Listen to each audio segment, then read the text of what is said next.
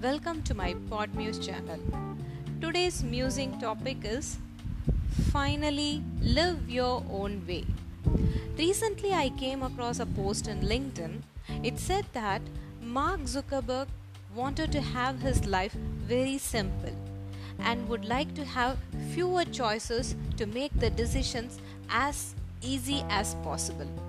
Hence, he chooses to wear the same colored and type of t shirts every day, which helps him in clearing his life. In my view, in life, there is no right or wrong. Everyone has their own perceptions. Never imitate or mimic others, assuming you would be regarded the same way as the other person. All that matters is observe others.